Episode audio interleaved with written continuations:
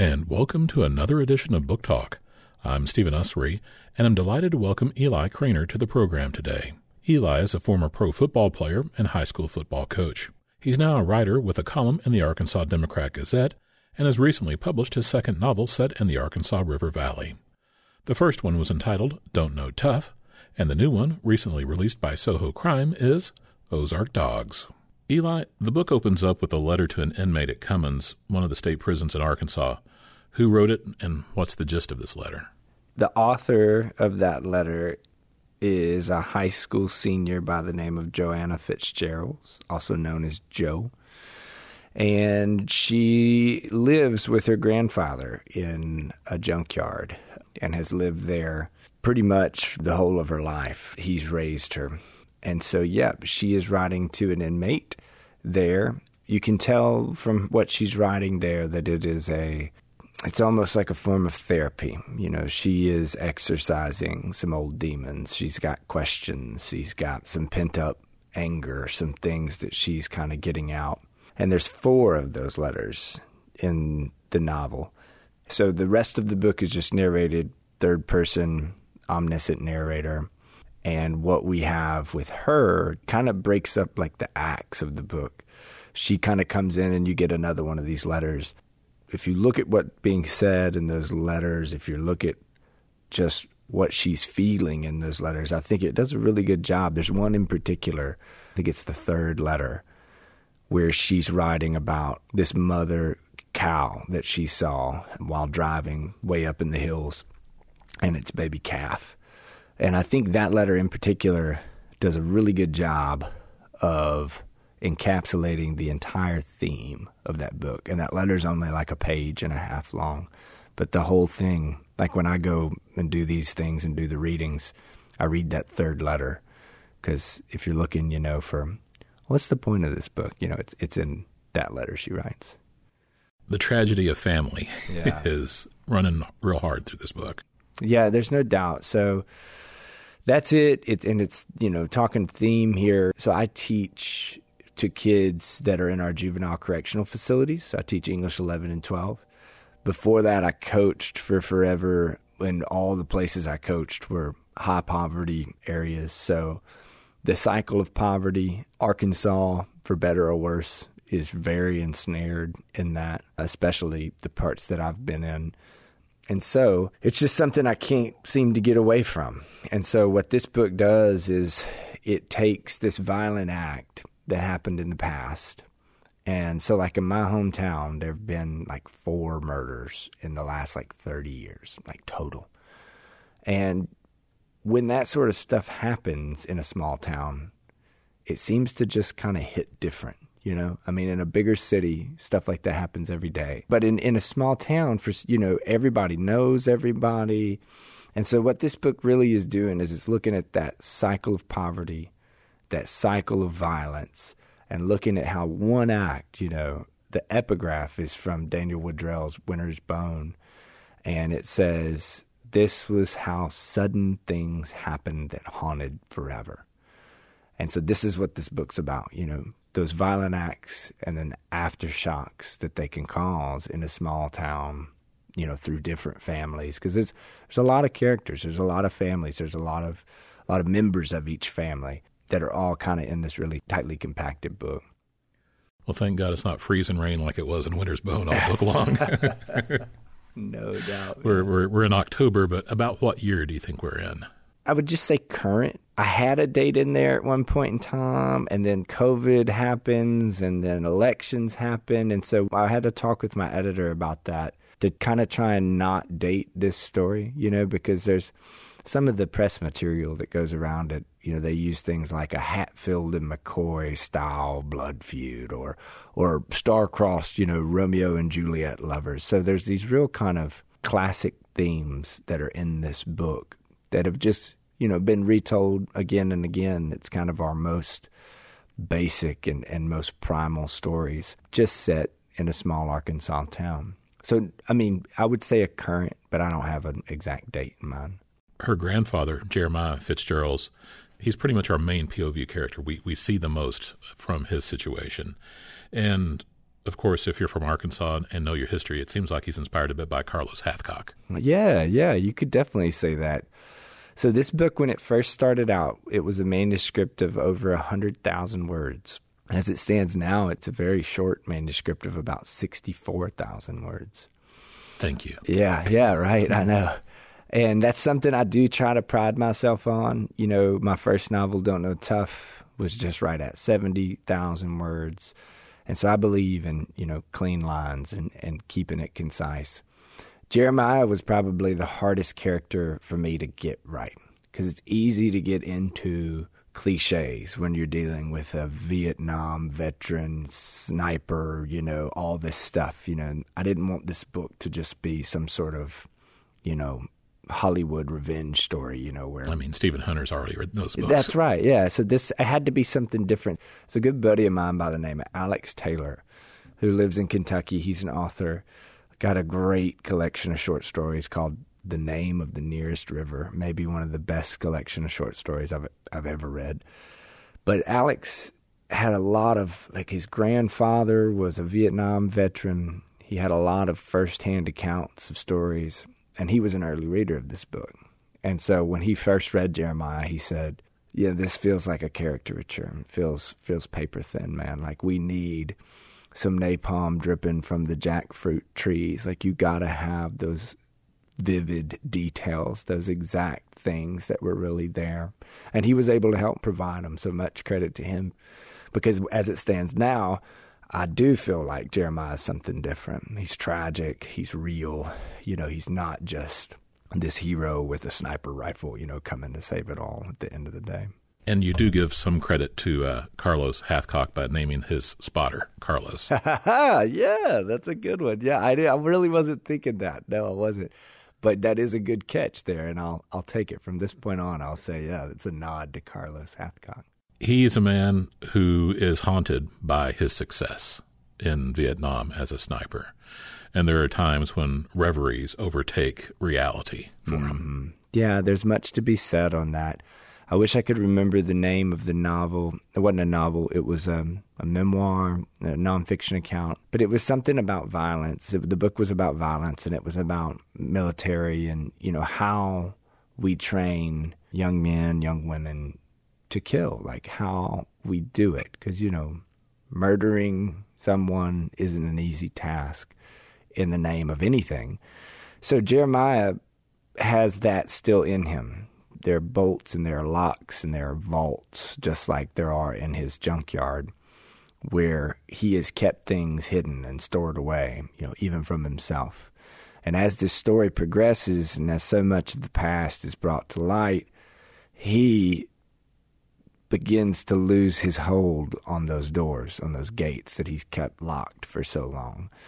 And so, yeah, it is. He he gets lost in those things. Those things come back to haunt him. They've really been the source of so much of all of his pain. And that was by design. I wanted us to see, like I was talking about, the aftershocks of small town violence. But that's a really good point, and I've never really quite thought about it like this. You know, what we're really seeing are the aftershocks of, you know, organized militaristic violence, you know, that is still causing this man grief all these years down the road.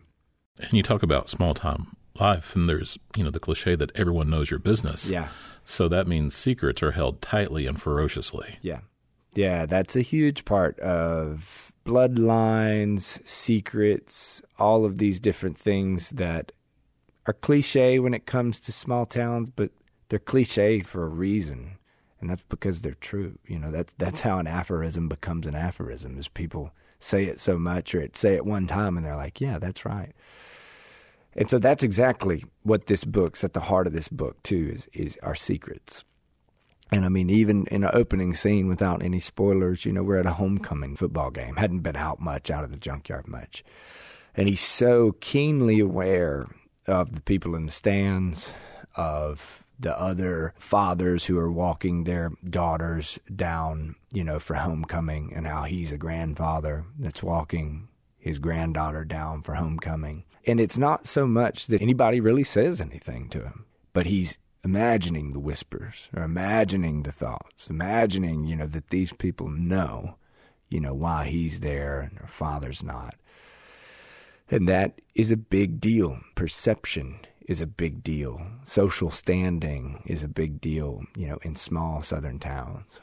There's a lot of information in this book that gets revealed very slowly, so we're going to try to dance around most of that. Yeah. So just, you know, if, if I if I step too far, Yeah, bring yeah. me back in. Definitely.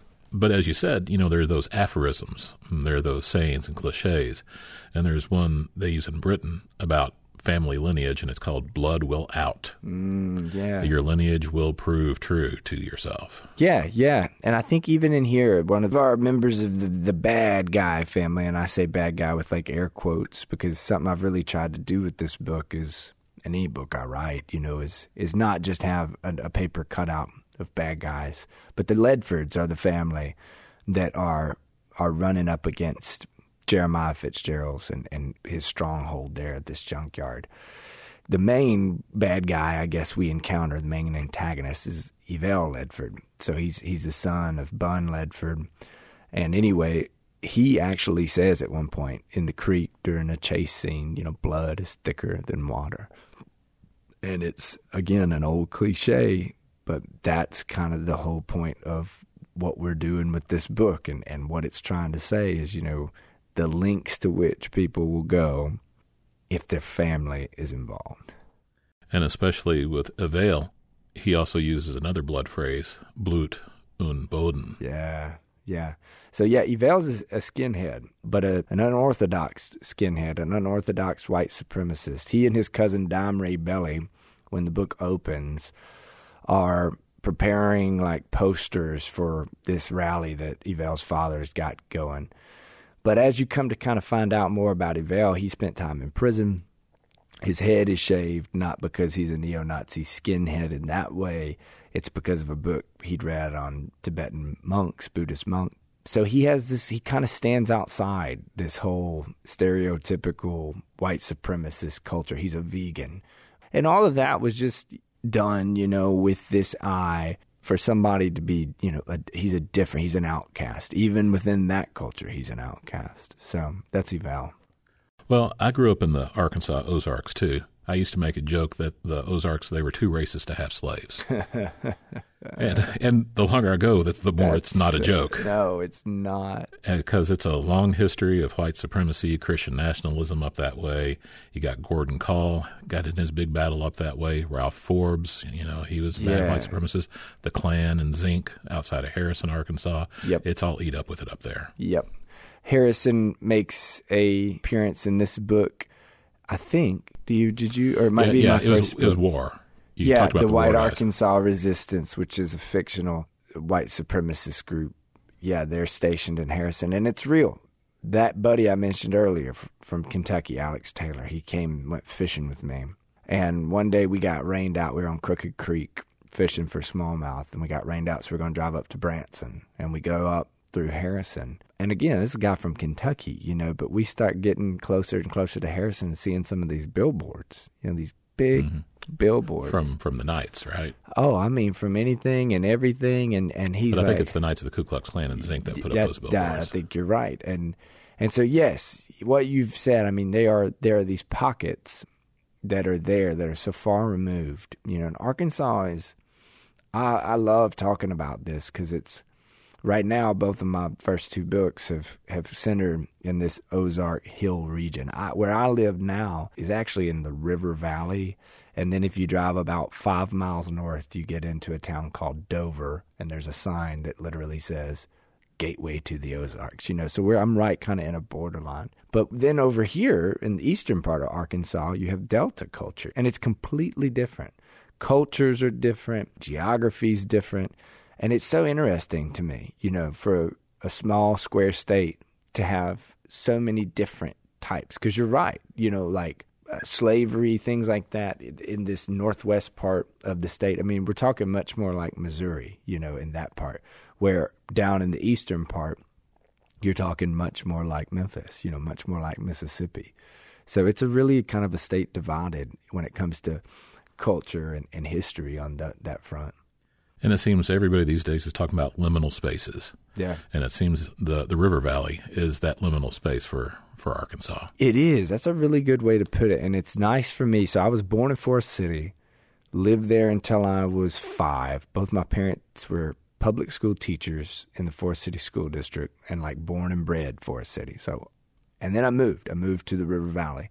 For me, it was such I think like as a young, you know, soon to be novelist, it was really nice because there was nothing like being in different places. So every Christmas we'd come back to the Delta. Every Thanksgiving we'd come back to the Delta. Every summer we'd come back to the Delta. And it's like that old thing of when you're living between two places, you come and go, and every time you change, you see all these differences. You know, it makes you see that place for what it is.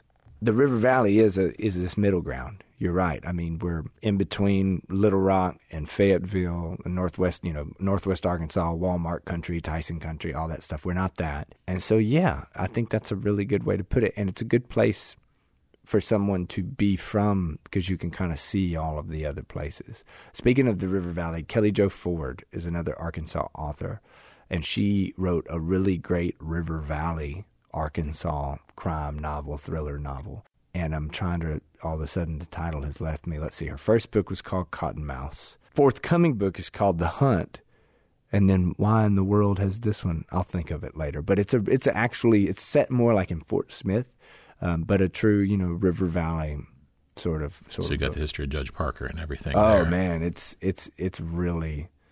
I mean, we live on the Lake Dardanelle, so talk like true grit country. Like we're looking, overlooking Yell County, overlooking Mount Nebo. Um, Heading down to Malvern and everything. Yeah, the whole Mattie Ross. You know, they just put in what's called the True Grit Trail, and it starts right out, right out across. And so, I go back to Kelly's book because as I was reading that, it was, I mean, the water, the lake, the river, all of that, the dams, you know, it's it's right there. She does a really good job, and I swear I will think of the title before this is over. And I just thought it's kind of funny that your family and you came from Forrest City, which is the only point of elevation in that part of the state, and so then you go into a point of reverse. It's almost the mirror image of the valley. Yeah, no, that's that's a great that's a great catch. Yeah. So with Ozark Dogs, it's set around Taggart, which is not too far from Denton, where your first book is. This uh, a Yoknapatawpha type thing going on? Good, yeah. You know, I don't know. I I change the names always. I make fictional places because it's a small town. Because you know, I I just want to make sure that people see like, okay, this is a fictional town. But then, you know, I can't help but use real geographical locations. And I think that just comes from the richness of names that I come across in Arkansas. There's a place called Hog Scald, Arkansas. A place that shows up in Ozark Dogs is is a place called Gumlog, Arkansas. My in laws actually live there and, and have some chicken houses and, and some farming area land. And so what I like to do is I take those real names, and like in Don't Know Tough, there's a cave that I that I use called Eden Falls Cave that comes in the climax, and those are all real. But like the geography doesn't match up, the maps are kind of wonky, you know, and and that's just me saying I I'm going to take my artistic license, you know, and use it. But I, it is important to me to be a representative of Arkansas, and that good, bad, ugly, whatever. Like I want my books in Arkansas we have an MMA fighter named Bryce Mitchell, aka Thug Nasty. And he's this little white boy, and he won a fight in the last couple of years, a big fight. He's really doing pretty good in the MMA stuff. And afterwards, in an interview, they like right after the fight, he's in the ring. They ask him a question, and he just takes the mic and he says, "Every time you put a mic in my face, I'm gonna say Arkansas." And a part of me feels like, you know, like as a guy who's grown up there and a state that I don't see a lot in literature, I don't see a lot on film or whatever. It's really important for me to make sure that Arkansas is the beating heart of my books. Now, Ozark Dogs does have what we call an Easter egg in it for Don't Know Tough. So if you've read Don't Know Tough, they do play the Denton Pirates. So this in that homecoming game, and there's a little bit of some hints toward maybe a little more resolution of what might have happened, like in Don't Know Tough. But no, I don't see it as all being like one, like Faulkner, your fictional county, your fictional town, whatever it is. I don't necessarily see that happening, but for these first two, it was good because these stories run real parallel to each other. You do play pretty on the nose with names because the name of the county is Craven County. Yeah. You have a guy, guy named Eval, which is like a combination of evil and prevail. and then his brother Rudnick, which is like redneck and nudnik Yeah. mixed together. Yeah. so you're kind of gigging us in the ribs pretty good yeah, while we're going along. Well, and I'm telling you, man, Steven, I think some of that stuff must just be subconscious. I mean, these things that you're hitting on. Now, Eval, I always think that was was close to the bone. People have pointed that out before. But yeah, good catch on all the names. and Belladonna, Belladonna. What- Deadly Nightshade. and Bunn, if Bunn, you just erase a little bit of that first in, you get burned. Burn. Oh, that is really neat. And I swear I haven't thought of any of that before. the last name of Joe and, and Jeremiah Fitzgerald's, it's not Fitzgerald, it's J U R L S. And that reminds me, I had a barber when I was growing up. His name was Durl. It was D E R L. Yeah, I, I got the Fitzgerald's name from you know they those commercials where they're like selling like big quantities of land, like land auctions. And mm-hmm. There was some company who was doing these commercials a few years back, and the guy's name was like Bobby Fitzgerald's, and it was spelled. And I just had never seen a spelling like that, and I thought it was so interesting, like so neat to see with with the I, you know, and then sound it out Fitzgerald's. So yeah, that's where that came from. A land auctioneer. Yeah, back in the day, in the early 80s, Susan McDougal and her husband, who later got caught up in some of the Clinton stuff, and she actually went to jail for refusing to to testify against Clinton. They were developing land first near Maumelle, and then they had a place called Possum Grape, mm. and it was, videos of her riding a horse through the hills and saying, you, "You need to invest in Possum Grape." Possum great, pickles, gap, toad suck. I mean, bald knob. There's a lot of good names in Arkansas. Come by it naturally. You mentioned that the geography doesn't quite line up, and also maybe this is a little bit of science fiction alternate history because in this there's a nuclear power plant mm-hmm. that shares the name with a true life nuclear power plant, but this one shuttered because of an accident. Yeah, so there is. So in my backyard, like I said, we we live on a reservoir of the Arkansas River called Lake Dardanelle. Lake Dardanelle is a man-made lake which was dammed up from the Arkansas River when Nuclear One came in, energy came in and was going to put a big nuclear plant right out here in, in Russellville. It's kind of what Russellville's known for. Like there's T-shirts, you know, say Russ Vegas, and they have like the nuke plant on them, like rising up from them. Without giving too much away, I, I just for this book, it felt really neat to have used that setting, and and it, that tower does definitely play into the book at the end of the book. We have these things like evacuation routes, you know, and things all around town, you know, and I can remember growing up, like when 9 11 happened. I mean, it was a silly thing to be worried about, but, you know, we're all in our huddled around those televisions that they roll in on the TV stands, you know. Um, and some somebody starts worrying, like, well, are they going to attack the nuclear plant? You know, like that's what everybody starts saying. And so, that idea that one of these things could shutter, you know, or that they could go down, and we would have to follow these evacuation routes, you know, up up into the mountains or or whatever. I think as a child growing up there, that was always kind of heavy. You know, that was heavy to to think about. Um, and then for the book, it was just a way to show this town what this town, you know, had relied on, what it was now. There's also some some pretty serious, like we we've already talked about having uh, white supremacists involved. So we needed something to cause that, you know, like like you said, like up in the hills where it's just a bunch of white people. There are white supremacists, you know, but in, for a novel, I needed them to have something to rub against. You know, I needed them to have somebody to be pissed at and be causing, you know, some some issues. So that fall of that tower and and the decline of that nuclear plant, um, that helps kind of work that stuff in there. Yeah, it's starting to scare me a little bit because in the past few months there's been some white supremacist or at least accelerationist people that have been attacking power plants out east in like North Carolina and Pennsylvania. Mm. And because they kind of want the fall of society and uh, everything going dark is Yeah. One of the things they think could help do it. Ah, man, no, the, none of that, none of that in Ozark Dogs. The the, the tower was, the tower was uh, down and out of commission long before Eval or Bunn came along. But Bunn did used to work at the, Yeah, the he- tower, he was a and in fact, it was the uh, the fall of the plant that kind of started their bad actions going along. That is true. That is true. Yeah, So without the light, that's right. The darkness. they prospered in darkness, In the land of the blind, the one-eyed man is king. and he only has one man, one eye. That is right. Bunn is does have a melted side of half of his face. And I was thinking with those evac routes around the Russellville plant where Jeremiah's son and Joe's father is, he's in Cummins Prison, which isn't too far from Pine Bluff. Mm-hmm. And there's evac route signs all over there because of the nerve gas factory they had down there. Oh my gosh, I didn't know that. Yeah, you go around and they have says, you know, when you see these lights flashing, go this way. Mm. That's great. What I always like about driving through where the big prisons are is the sign hitchhikers may be escaping convicts. As an English literature major, uh, oh yeah, big Flannery O'Connor fan. well, hitchhikers may be escaping convicts. You know, there's two ways to read that sign.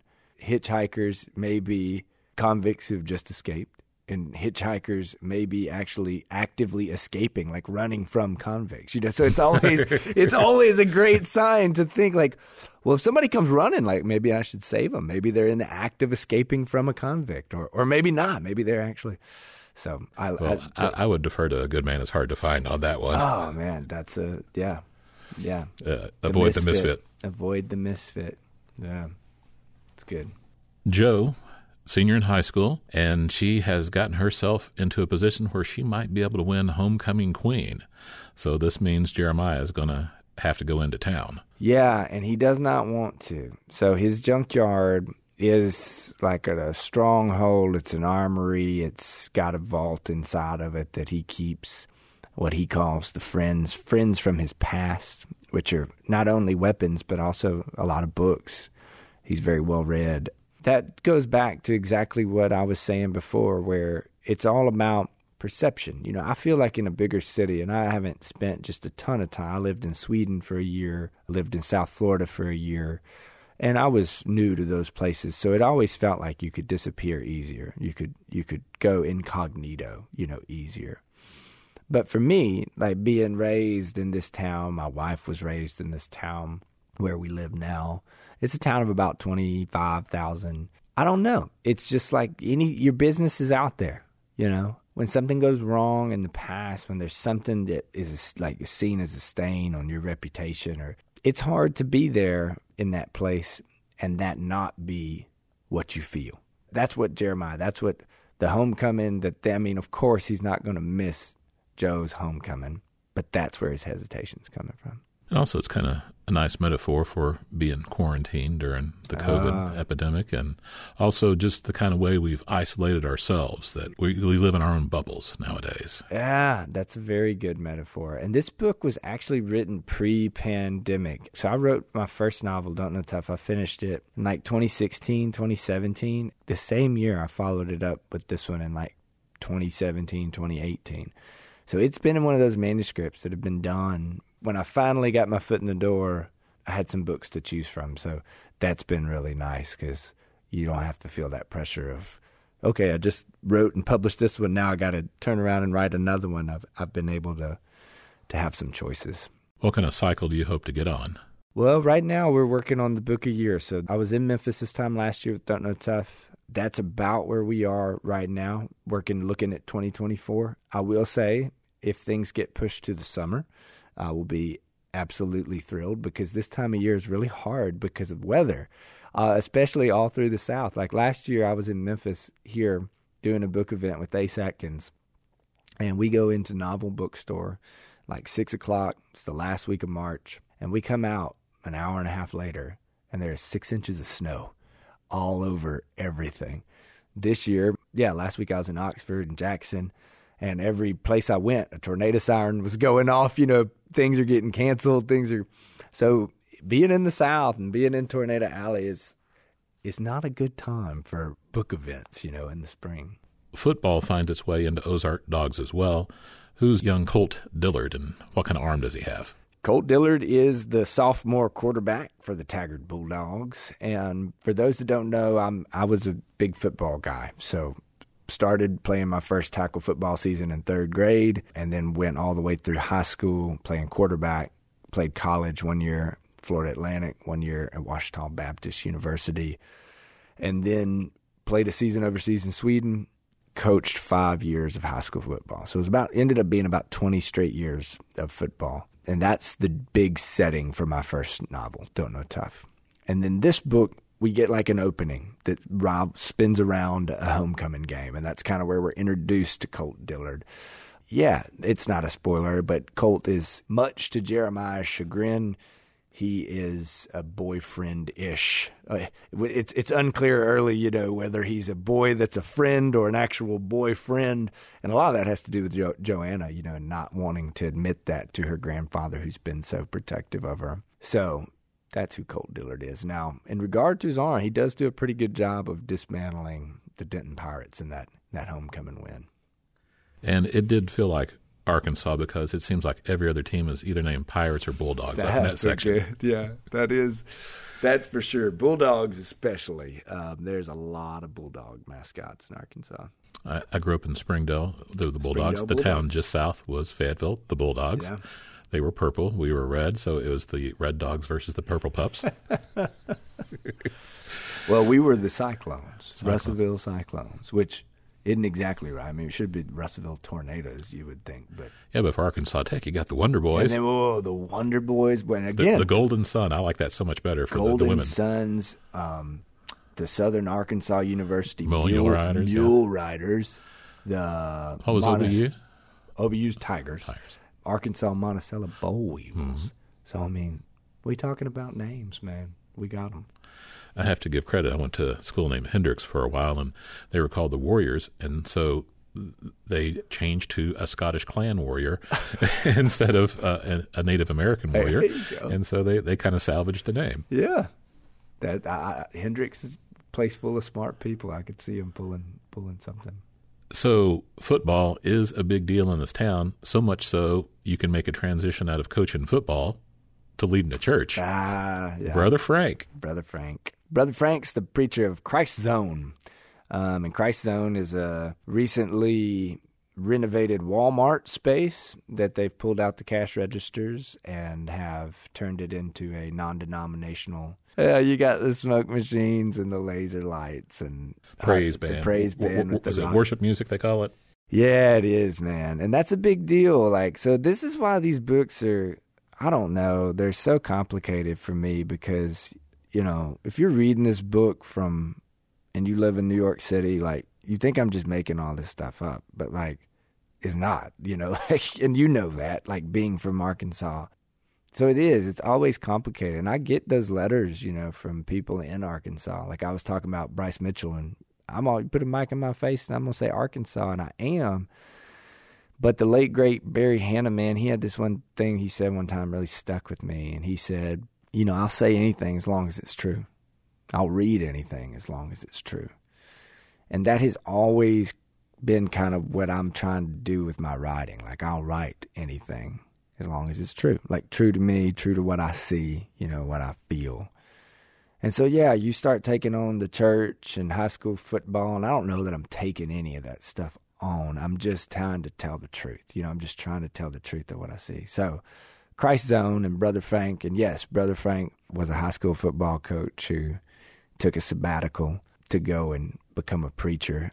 When word got round that there was a good group of junior high boys, you know, coming up through the ranks, he hopped back over to being a being a coach again, which is a beautiful Southern coach move, you know pastor to coach and then all back around again. It's all kind of the same. I was a head football coach at the age of 26 for a pretty good sized school in Arkansas. And I have long since held by, I tell people, it's like being the sheriff, the mayor, and a youth pastor, like all wrapped into one one occupation, one job title.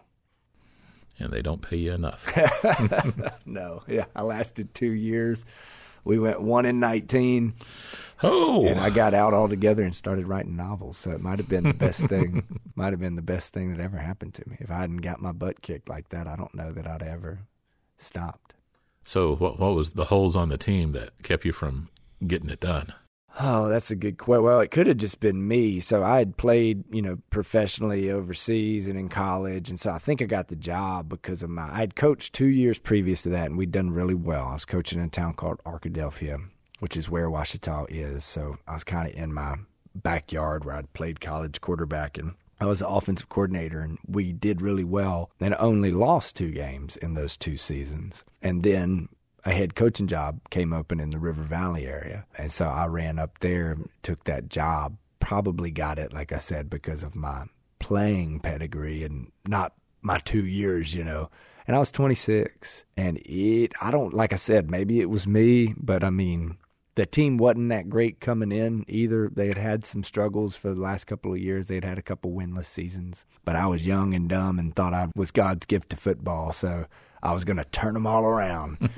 and I just about killed myself, man, trying to, like I talking about having these manuscripts and having extra books in the backlist. And I'll talk to other authors and they're like, how are you doing this, man? Like, how, what, you must be so, like, work so many hours. Do, and I was like, this ain't nothing on being a high school football coach in the, in the South, you know, in regard to hours, like in regard to time and, so my wife, you know, she married a football coach. So that's what she kind of signed on for in regard to like time. You know, like me being away from the house and being at the field house or being traveling to games. Then I became a writer. And so she's really cool about letting me work. We have two kids, before the kids get up, after the kids go down. You can get a lot done if you really write and write six days a week for about two hours a day, you know, pure creation, you know, before the sun comes up kind of stuff, not just looking at Facebook and calling yourself, you know, writing or whatever. What was your time in Sweden like? It was absolutely transformative. I had applied to all sorts of MFA programs straight out of college. So I was, again, that strange combination of being the college quarterback slash English lit major at a small Baptist college, you know, where there were like six English lit seniors and I was the only male. And I also happened to be the university's quarterback. You know, so it was a weird combination. And I had every intention of going off and trying to get an MFA. And then this team from Sweden comes calling, and I wind up going over there because I just couldn't pass it up. And it was just great. It was laid back. It made me love football again because it's kind of like an exhibition game every game over there. You know, like it wasn't, a lot of the fans didn't really know, you know, what it was. They were coming, it was almost like, like wrestling or something, you know, like if wrestling rolls into town, you know, oh, the, the football game. But it made me love it because all the pressure was removed. It was really like playing for fun, you know, again. Sweden is probably, I don't know, I've been to a lot of other European countries and, and foreign countries, but I've not lived in any like that for a year. But it was such an easy country to assimilate to. Even 70 year old women in the grocery store spoke English, you know, so it wasn't like if you were in France or something, you probably wouldn't be the same as easy to talk to people. At that time, at least, and this was in like 2011, there was a real interest and like concern and love for American culture. Like they watched American TV shows. How I Met Your Mother was huge at that time. I remember they were all about that. And so it was easy to be an American, where I don't think that's always the same case, you know, in, in other countries. You know, you might not be welcome with such open arms. But I still have contact with a lot of the guys I played with over there, some Swedish guys. And it was beautiful, man. I was so hooked. I, like, there's another chance where life could have diverged because I was so locked into that. There's a chance. I'm 35 now I still think I got it. Like there's if if this one diversion hadn't happened, I might still be because I had signed a contract to play for Cannes France, so a football team in the French Riviera called the Cannes Iron Mask, and I was just going to be home for three months. But I met this blonde-haired, blue-eyed girl who was from my hometown, graduated a year behind me, and we knew each other and grew up close. But it, we started going on a couple dates and Three months later, I broke the contract with France. I had long hair at the time, which I have no hair now. I'm I'm Mr. Clean bald. But she told me to get a haircut and get a real job. And the only thing I had that I could get a job doing was coaching football, and that's how I became a high school football coach. and then we got married a couple years later. I went to see the the Hamburg Blue Devils play Oh, football nice. when, when I lived in Hamburg, and it was just a relaxed day. I Isn't mean, it was so chill. Yeah, man. Yeah, we played. Let's see, we played in Kiel, the Mm-hmm. Kiel Baltic Hurricanes. That was like one of our very first games. But yeah, we got to play like in Germany and Austria, and you know that was cool to get to travel to those places and play those games. I visited Stockholm and Uppsala Yeah. once about 20 years ago, and the thing that struck me about Stockholm, 7-Elevens and candy stores Ah, everywhere. Everywhere, Couldn't It turn around without hitting a candy store. It is crazy, you know. And then liquor stores in Sweden were really interesting. They were called Systembolaget, and it was run by the government. So the whole liquor, like if you want real liquor, like you could get what, like if you wanted a Bud Light, I don't even think they really had Bud Light, but the equivalent of it, like at a gas station, you could get it. But like in Sweden, they call that people's beer. And it was like, you know, like, like that's for the babies, like that's for the kids, you know. So it was this real monopoly from the government where they, the only place you could get real liquor was at, you know, these government run Systembolaget liquor Oh, stores. there's a lot of states like that too. Oh, really? Virginia got ABC, uh, Massachusetts, down in Mississippi, the uh, state is the only liquor distributor there is. So Ah. they've got a very small list, so you can't get much wine, Oh. a good selection of wine down in Mississippi because the state just doesn't carry that much. Oh, wow. I was a warehouse manager for a chain of liquor stores up in Springdale. that was when I first got out of college. I couldn't find a, a job in political science. Wow. Yeah. yeah. So I got a job working in a liquor store, and this man named Harold Dean Hewitt. That Arkansas at the time, you could only want, own one liquor store, and so like everyone in his family owned a liquor store, Wow. and it's called it the, it was in the called the. Springdale Liquor Association. And I got to be the warehouse manager after a few months. The former manager got to manage a- brand new store that was going up, and so we had a warehouse in the back of the flagship store, which was on the county line, because Benton County, where Bentonville and Rogers was, was dry at the time. And then behind his house across the street, he had a warehouse where we kept the beer. We'd buy pallets and pallets and pallets of beer on sale. And then when they would go off sale, we'd bring that over, and so extra profit. and then there was another warehouse behind the, the flagship store where when liquor went on sale, Yeah. by I remember handing over a check for like $125,000 just for Crown Royal. Just hundreds of cases of Crown Royal would buy when they went on special. And he had been selling liquor there for almost 50 years in Springdale. One robbery. Oh, yeah. And that one fella didn't turn out too well. So we had a, a closed circuit radio system in between the stores, and nobody messed with Mr. Hewitt. Mm. He he bought a, a Mercedes S Class V12 in Tulsa, cash money, That sounds like a like a good another good novel. Uh, and the the IRS came up to him and said, "Mr. Hewitt, we see you don't have a checking account." He said, "Didn't know there's law. Had to have one." Yeah, Mr. Hewitt had it figured out. Yep. Mm-hmm. Come in, take a few bucks out of the cash register while I was working. You, we, it was the, it was his bank. He had his own bank going. There is the county sheriff of Craven County, Mona McNabb, and she's also in the legacy business. Her father was the sheriff when Jeremiah's son got in so much trouble. So yeah, and it it is. I mean, you're doing such a good job too, man, of of following and finding these things that that I did not even you know see, but I, I do. I think you get into that space as a creator, and the theme, if it's really if you're in that flow, then they just come out because you're right. Like Mona is living with her own past, and her past is that her father was the sheriff. So she's got this own kind of secret, kind of shadow, kind of he did kind of a sketchy job, or there were questions about how he handled Jeremiah's son's case. And so as she comes into the picture in this book, she's trying to rectify some of the sins of her father, you know, the, her past and set things straight. And she's working her tail off, you know, trying to do it right. So of course, you know, when Jeremiah and everything gets going, Mona is there to to try and make it right. She's she's kind of the voice of reason. But if you're looking for heroes in this book, good luck. Yeah, it's dark, man. And I get asked about that. My first book was dark. You know, it's not a like I said, it's not like a like a made for Hollywood sort of thing. I don't think. You know, it's much more I'm trying to think of Larry Brown was a favorite author of mine. Mississippi author Larry Brown, Harry Crews. Uh, like I mentioned, Yeah, Feast of Snakes would be a great football analog for you. Yeah, I love Feast of Snakes, the rattlesnake roundup. Boss Rattler. Yeah, dude. And I don't know. I mean, these are different from that. Like they have more. Like it's probably not pure Southern literature like that, but that it's more the vein. You know what I'm going for is is that sort of stuff. And and like I said, I wrote these books back uh, years ago, back before my wife and I had children, and I keep looking and thinking like, okay, like life's pretty good. Like we don't have to write like these horrible, tragic, you know, dark stories. And every time I say this sort of stuff on like interviews, the interviewer's always like, "No, no, it's still like because I don't do a good job of of selling selling the book, but I do want people to know, you know, what they're getting into.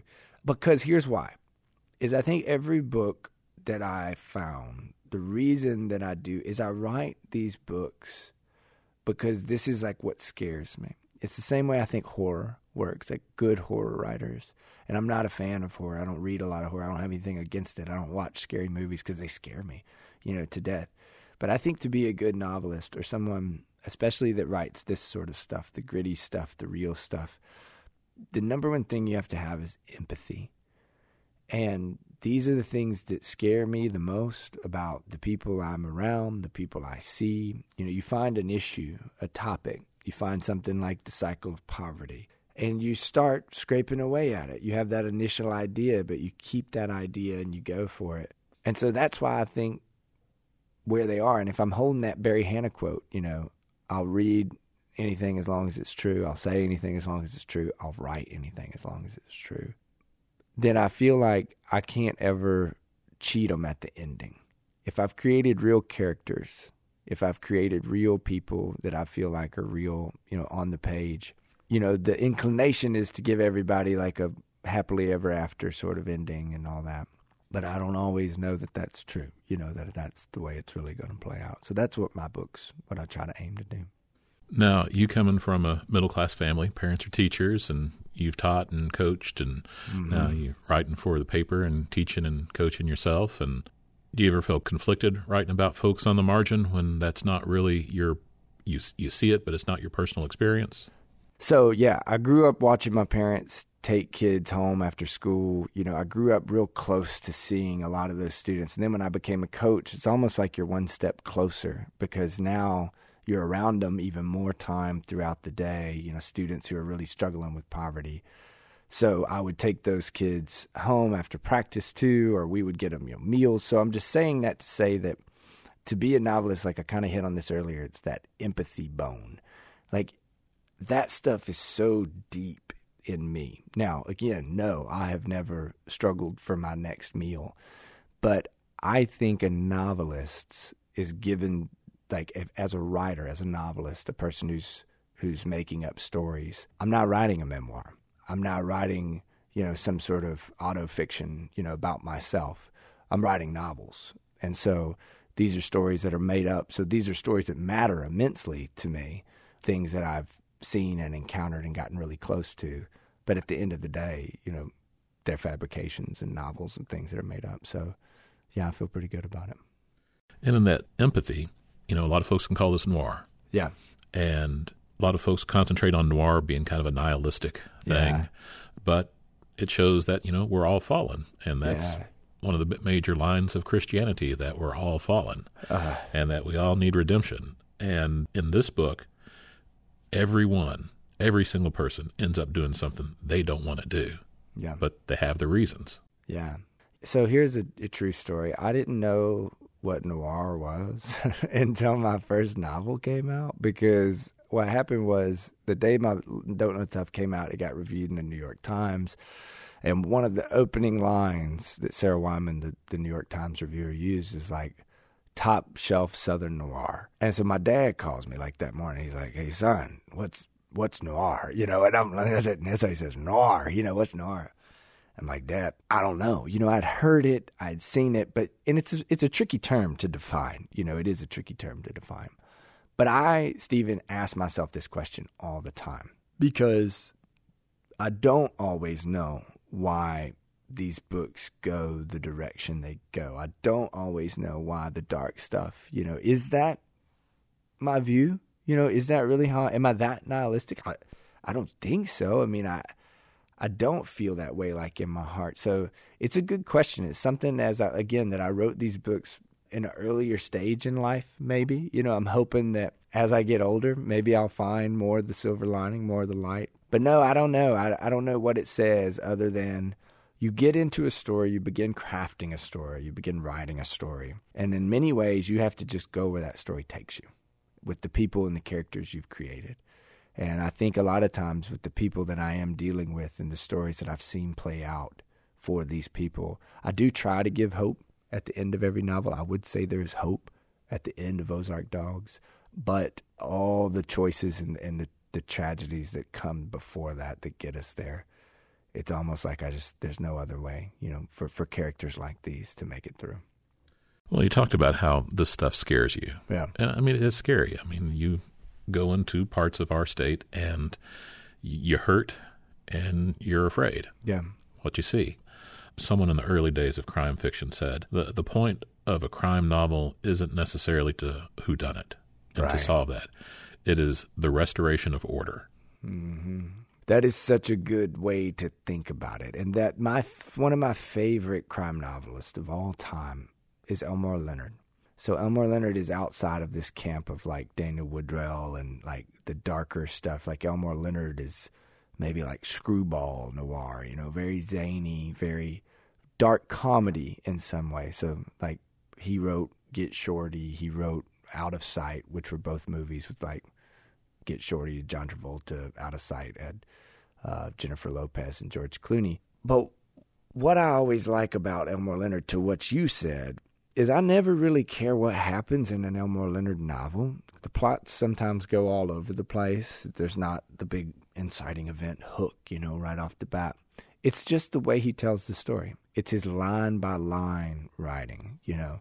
And for me, that is something that even with these earlier books, I don't know that I was as attuned to that with these books, but it's still it's something that's really important to me. You know, it's not so much about the big twist or the big reveal.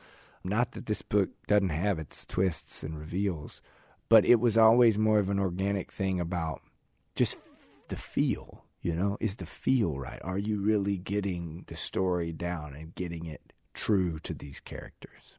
Because, yeah, at the end, you want the restoration of justice. Is that what you said? Order. It's the, restoration, of order, Yeah, that's great. which for some people works out, and for some people that's not such a great thing. That's right. I remember I was re- listening to an audiobook of one of the Raylan Givens books, and the person reading it, it might have been Ed Asner, and man, he was fabulous. But he said uh, Cape Girardeau for Cape Girardeau. it just made me laugh.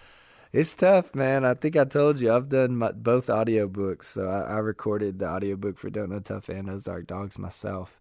And boy, it's tough. Like you well know, being having everything recorded. Like it took us about 23 studio hours to get about eight hours of recorded audio. That was for the first time around. And we did a little better the second time. I worked up at the NPR station at Fayetteville for a while, and we had this show called Ozarks at Large. It's still on the air. Yeah. Kyle is a wonderful fellow that runs it. Have you ever talked to Kyle Uh-uh. before? But I've heard that show. I listen to NPR every morning. one of the reporters went down and did a piece at Nuclear One, and she said nuclear every single time. And I was working the early morning shift. I was just running the board, and started getting these telephone calls, call after call at six o'clock in the morning on a Sunday. Yeah. Call after call, and so I just started picking up the phone, going, "KUAF Pronunciation Bureau, how can I direct your call?" Oh, And yes. they're going, "Oh, you're aware of the problem." I said, Yeah, "Yes, that- goodness gracious, yes." That was something that came up when we were recording this because I was saying, what was I saying? I was saying nuclear, and and it got me all confused because the director for this audio thing he was from California, and so he was like, "It's nuke." It's what is it? What's the It's- proper it's pronunciation? nuclear. Nuclear, and I was That's- saying uh, the- the- nuclear. I think I was saying nuclear, Mhm. and I was like, "Well, I think I'm just going to say it like this Because that's the way it's pronounced. because that's the way." Yeah. So But yeah, you look at the word. There's only one U in the word. yeah, nuclear. Nuclear. Nuclear. It's like new and clear. nuclear. I know. I'm trying to think nu- nuclear. Yeah, I think that's what we all say around there. Yeah, I mean, uh, I heard it growing up. I mean, I Nuclear actually had to the nuke. I'm sure it comes from people saying the nuke. You know, like nuclear. But I mean, there's all sorts of words that we had our own pronunciations Oh, for. I know. I way. know. And that is that's one interesting thing about doing the audio stuff because you know they've got a whole list. And like my first book, half of it's written in dialect, so written in like vernacular of a high school football player. And so, Lord, they had a chart like three pages long, you know, of words that that had to be like I got to leave as the Arkansas idioms and things like that. Yeah, because I noticed in the dialogue from the Ledfords, they talked more more hill like and Yeah. said eyes Yeah. instead of I am. And even though I grew up in Springdale, which is on the edge of the Ozarks, you know, I just don't remember hearing folks say that. So Yeah. even that small area Oh yeah, so many and that different, difference. So many different dialects throughout throughout our state. I love, like I said, coming to the Delta, it's a whole different, whole different rhythm. Don't want to say who, but one of the characters in the book shares kind of your biography of starting off in the Delta and moving into the River Valley. And I thought it was a really interesting choice on who you chose to do that with because it's a person who is really on the down and out. And you chose to give them that part of yourself, mm-hmm. which I thought was very generous on your part. But also remember hearing one writer said, you know, you don't put yourself into one of the characters, you put yourself into all of the ah. characters. Yeah, that is so true, and it's actually not the first time I've done it either. My main character in Don't Know Tough has that same that same background. It's weird to think about because, like I said, this is a a motley crew of characters, and there's a lot of them, and so it becomes more like, especially as I'm going around having to talk about the book and these different things, it makes you start looking at yourself and thinking, you know, what what does all this mean? You know, you talk about therapy, write a novel, and then, then tell you see what you think about yourself after it's all done. and going to Sweden and seeing another culture and being immersed in that, and then coming back Oh yeah, to Lake Dardanelle and Russellville, I mean, that must have given you a, a heck of a lot of perspective. yeah. And I had done it, you know, once before. My freshman year in college, I'd gone to South Florida, which might as well have been a different country as well. Days where I thought, and I've said this before, you know, that I think being in South Florida. I was in Boca Raton, which is beautiful, and you know, but just there were so many different cultures in that one like melting pot. And so I'd done that once, and then I got to like for a year I was in South Florida, came back, did the rest of my college. and I was, you know, a year in Sweden, came back and did the rest of my adult life so far in, in Arkansas. And so yeah, there's nothing like getting away to let you see that people are just people. And I swear, like a lot of the problems we have today in our world and a lot of the problems I see in Arkansas, like I always think, if God, if these people could just go somewhere and you know live with people that are that they think are a problem or that are not like them, and be forced to live there for like a year, I sure think it would, because the problem is they don't they hadn't gone anywhere else. Two problems, I guess. They some of them are unable, you know, just by means, but a lot of people just don't want to go anywhere. You know, like they don't want to go see another, you know, country or go see another different part of the state or different part of our country that they think might you know, be problematic. They don't want to go there. But I still I stand by that that traveling and and getting some experiences outside of where you were born and raised, it's big to open up people's minds and to give them give them a chance to see see people as people. Well, and you talk about weird Arkansas place names, Boca Raton, Rat Mouth. The, the mouth of the rat. That's exactly right. And it really kind of looks like it, like on a map. That's where the name comes from. There is a, a character in the book. There's been a lot of immigration into Arkansas from Mexico and Salvadoran folks Yep. coming up, and in northwest Arkansas, people from the Marshall Islands, even. Mm-hmm. So, from what was a very white region, has become integrated in its own way, not the traditional American Southern sense of white and black folks living Yeah. together, but white and Latino folks living together. Yeah, yeah. And that was it. I mean, that was what we were talking about earlier, you know, what we were alluding to with the fall of the tower and the rise of other industries. And so that is where we get to play out some of this white supremacy stuff with this book, you know, because that is even, you know, that is what we've seen immigration wise and things like that. It's another one of those kind of gray zone areas, one of those hot topic areas that as a novelist, it's fun, you know, to play with those things and see how, especially in like a crime novel, how they can go. And that the main character in that regard, his name's Guillermo Torres, and he was a lot of fun to write too. Maybe, maybe as as much fun as anyone. Well, and he lives up to his name because he, there's a lot of bull in what he's saying. there is a lot of bull. Yeah. I remember one day I was looking at the Northwest Arkansas, it was the Springdale News when it was still called that. Uh, the morning news of Northwest Arkansas later was called online. and it said, you know, three people diagnosed with leprosy. And I said, "What the hell?" Yeah. And so I looked it up, and it was uh, folks from the Marshall Islands who lived in the area because it's the largest population of people from the Marshall Islands live in Northwest Arkansas. And it turns out uh, Pacific Islanders are much more susceptible to the bacteria that causes leprosy, which the Oh, official name is God. Hansen disease. It's like around the world, it's around 3% people are susceptible to Mm. the bacteria. But for like Pacific Islanders, it's like 30 or 40% of people Oh, are. And it's easily treatable with, uh, with antibiotics nowadays, but it was just wild to see leprosy. God, that is crazy. Yeah, I would really like for someone in that community up there to be able to write the story because it's got to be so bizarre coming from the middle of the Pacific Ocean into We had a bunch of Marshallese kids played on the football. Coach my when I was head coach, I was at Clarksville, and they had absolutely no English skills. Parents with no English skills. The stories that we were told, you know, were that like they were divers of some sort, like before they came over here, like breathing through, you know, tubes and and then they had crazy like names that were like blue two, like B L U E two. And I was always like, what is with these names? And it was like when they got here, like those were the only English words they knew. So when they asked them Wow. what their names were, you know, one was Sir Nathan, you know, Sir Nathan, Sir. When they asked, what's your name? You know, so you're right, man. I mean, there are some stories ripe for telling from that world. Well, you said this book had been in the drawer for a little bit. What's coming up for next year? So I'm trying to think. I'm never quite sure on how much I'm allowed to say. You know, like none of this stuff is ever final until it's final.